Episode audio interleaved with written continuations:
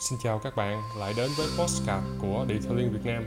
Đây là kênh podcast miễn phí đầu tiên và duy nhất hiện nay tại Việt Nam chia sẻ thông tin về nghề detailing chuyên nghiệp.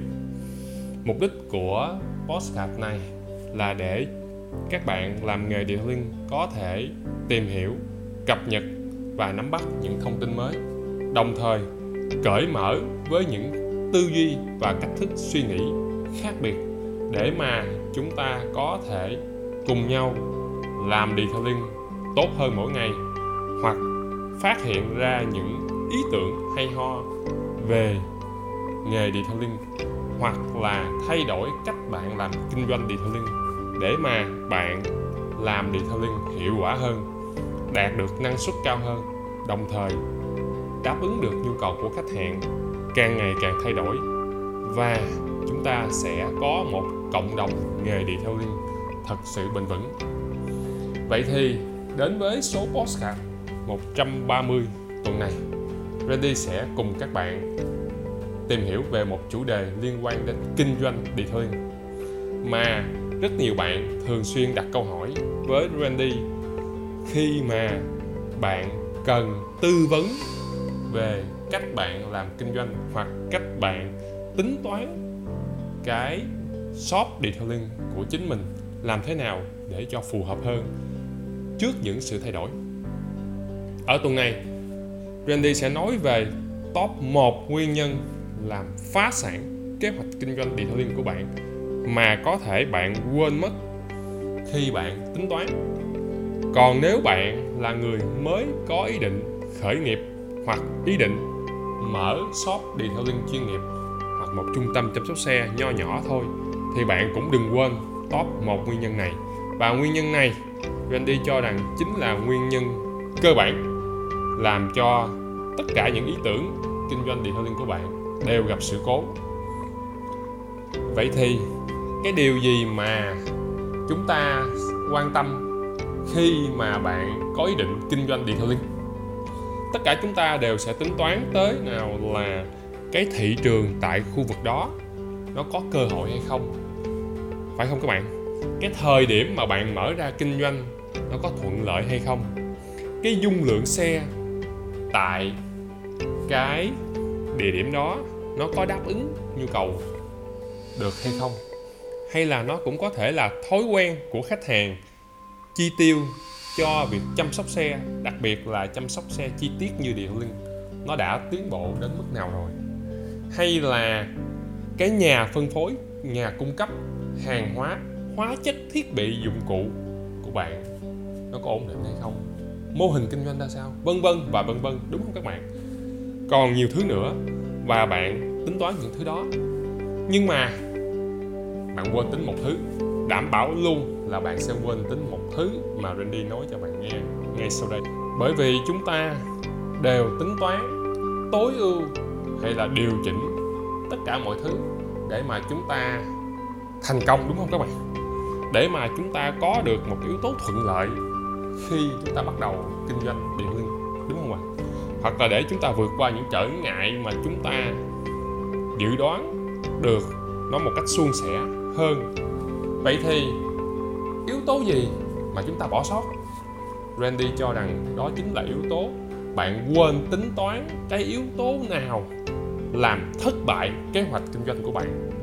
Nói cách khác, bạn chỉ tính toán những thứ giúp cho bạn thành công mà bạn quên tính toán những điểm yếu nào hoặc những sai sót nào sẽ làm thủng, làm hỏng cái lỗ hổng to trong cái kế hoạch kinh doanh của bạn, dẫn đến kế hoạch kinh doanh của bạn hoàn toàn phá sản.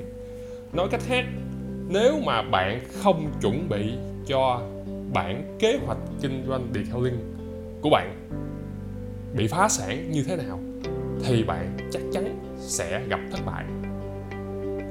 Bạn, khi mà mình lập kế hoạch kinh doanh đó các bạn, thì mình sẽ luôn có những cái điểm hoặc những cái yếu tố hoặc những cái kết quả mà mình kỳ vọng mình sẽ đạt được khi mình làm, đúng không các bạn? Và bạn quên mất rằng là có những thứ nó ngoài kỳ vọng, phải không?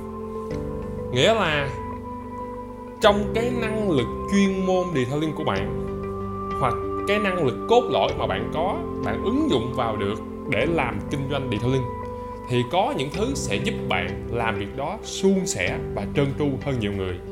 Nhưng có những thứ mà cái năng lực của bạn nó không có đủ giá trị, hoặc nó không đủ sức để vượt qua những cái trở ngại, những cái cản trở đang có sẵn trên thị trường để mà đạt được thứ bạn mong muốn. Cho nên nó luôn có hai mặt của vấn đề. Cái mặt thứ nhất là mặt như bạn kỳ vọng. Vậy thì khi mà cái kết quả như bạn kỳ vọng thì nó đạt được bao nhiêu phần trăm so với bạn kỳ vọng? Còn cái mặt thứ hai là ngoài kỳ vọng của bạn, có nghĩa là bạn không dự tính đến.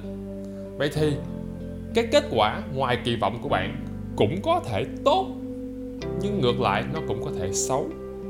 Nghĩa là bởi vì cái năng lực của bạn không nhìn thấy những cái thứ đó, hoặc là bạn không có khả năng kiểm soát hết những cái yếu tố tác động đến kết quả cuối cùng mà bạn đạt được. Cho nên sẽ có những kết quả nó ngoài khả năng kiểm soát của bạn. Luôn luôn như thế, bởi vì bạn không thể nào kiểm soát 100% kết quả đầu ra của bạn được. Chắc chắn nó sẽ phụ thuộc vào một số con người khác, một số điều kiện khác, một số tính chất khác nó tác động. Chỉ có khác chăng là nó nhiều hay ít. Cho nên nếu bạn vẫn kiểm soát được nhiều thì cái kết quả đem đến, kết quả cuối cùng nó ngoài kỳ vọng, nó có thể tốt hơn bạn mong muốn. Nhưng ngược lại, nếu năng lực bạn kém hoặc bạn không lường trước hết những yếu tố đó thì nó có thể đem về kết quả ngoài kỳ vọng nhưng là kết quả xấu. Vậy thì nếu bạn chỉ tính toán có một mặt của vấn đề, đó là làm thế nào để kế hoạch kinh doanh detailing của bạn đạt được thành công, thì có nghĩa là bạn bỏ sót một mặt còn lại là những thứ nào làm bạn phá sản kế hoạch kinh doanh detailing của bạn. Và điều này Randy thấy không có nhiều bạn quan tâm đến, không có nhiều bạn suy nghĩ đến, và cũng rất ít bạn tính toán đến những thứ rủi ro gây ra lỗ hổng hoặc gót chân asin là chết kế hoạch kinh doanh của bạn. Mà nhiều bạn vẫn hay nói là vào làm đi rồi mới biết. Nhưng mà thật ra Randy nghĩ như thế này là bởi vì chúng ta không thực sự học được một thứ gì đó đúng đắn khi mà nó xảy ra cái vấn đề. Có nghĩa là lúc nào nó cũng có một vài sự cố hoặc một vài vấn đề. Nhưng mà nếu mà chúng ta không nhìn nhận và đánh giá và học được cái gì sau khi trải qua cái sự cố đó, hoặc sau khi tiếp xúc với cái vấn đề đó từ chính chúng ta, hoặc từ cái môi trường làm việc của chúng ta, từ cái shop detailing của chúng ta, hoặc những bài học mà chúng ta học được, thì chúng ta không có trải qua những cái nỗi đau đó, chúng ta không có tiếp xúc với các vấn đề đó thực sự đúng đắn, nhưng chúng ta không học được gì. Mà chúng ta không học được gì thì chúng ta sẽ không có hiểu biết, và chúng ta cũng không có kinh nghiệm để xử lý nó luôn, cho đến khi chúng ta lại gặp một đối thủ tương tự như vậy, hoặc là chính nó, hoặc là to hơn cả nó nữa. Đấy là sự thật.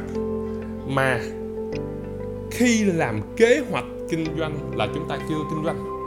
Còn bạn để cái việc kinh doanh của bạn mà nó chạy rồi, nó gặp cái đối thủ đó, thì bạn vừa phải kiểm soát công việc hiện tại, mà bạn vừa phải xử lý thằng đối thủ đó.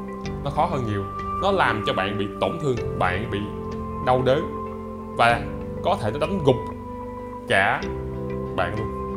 Như vậy thì để mà lập một bản kế hoạch kinh doanh detailing hoàn hảo thì Randy khuyến khích bạn là vừa tính toán như thế nào để ra được điểm huề vốn, cách bạn kinh doanh cho nó hiệu quả thuận lợi, cách để chiếm được thị trường, cách để nhảy vào phân khúc đó, cách để có khách hàng, cách để quản lý nhân sự, vân và vân. Nhưng đồng thời bạn cũng phải tính toán ra được điểm yếu nào, cái điểm tử huyệt nào làm thất bại cái bản kế hoạch đó.